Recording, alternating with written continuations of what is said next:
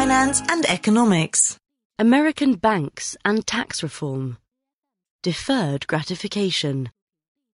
Despite immediate accounting losses, tax cuts should benefit banks. When Donald Trump won America's presidential election 14 months ago, banks' share prices leapt. One reason for that was the prospect of lower corporate taxes, which would both benefit banks directly and, investors hoped, ginger up the economy.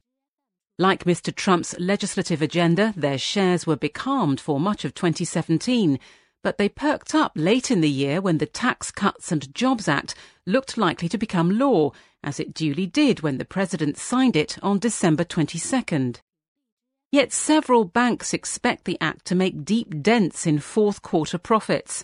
On December 28th, Goldman Sachs said it was braced for a $5 billion hit. A week before, Bank of America, or B of A, announced a $3 billion write down. Early in the month, on fairly accurate assumptions about the law's final form, Citigroup put the cost at a whopping $20 billion. Foreign banks are also assessing the damage. £1 billion, that's $1.4 billion, says Barclays, 2.3 billion Swiss francs, that's $2.4 billion, reckons Credit Suisse. These one off hits have two main causes. First, many banks carry deferred tax assets or DTAs on their balance sheets, largely past losses, a legacy for many of the financial crisis, carried forward to set against future taxes. The higher the tax rate, the more these assets are worth. So the new law, by cutting the federal corporate tax rate from 35% to 21%, slashes their value.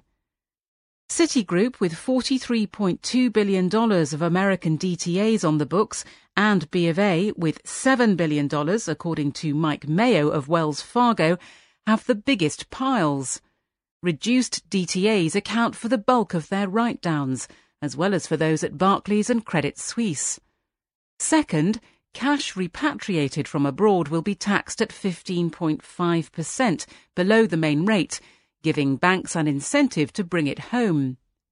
This accounts for around two thirds of Goldman's $5 billion. JP Morgan Chase has said repatriation could cost up to $2 billion. Foreign banks face a further niggle. The law taxes payments from American entities to foreign affiliates, a measure called the Base Erosion and Anti-Abuse Tax, or BEAT. Credit Suisse says it is likely to be affected by BEAT. Barclays thinks negative effects are possible. Neither has named a figure. Though banks expect the biggest blows, they are not alone.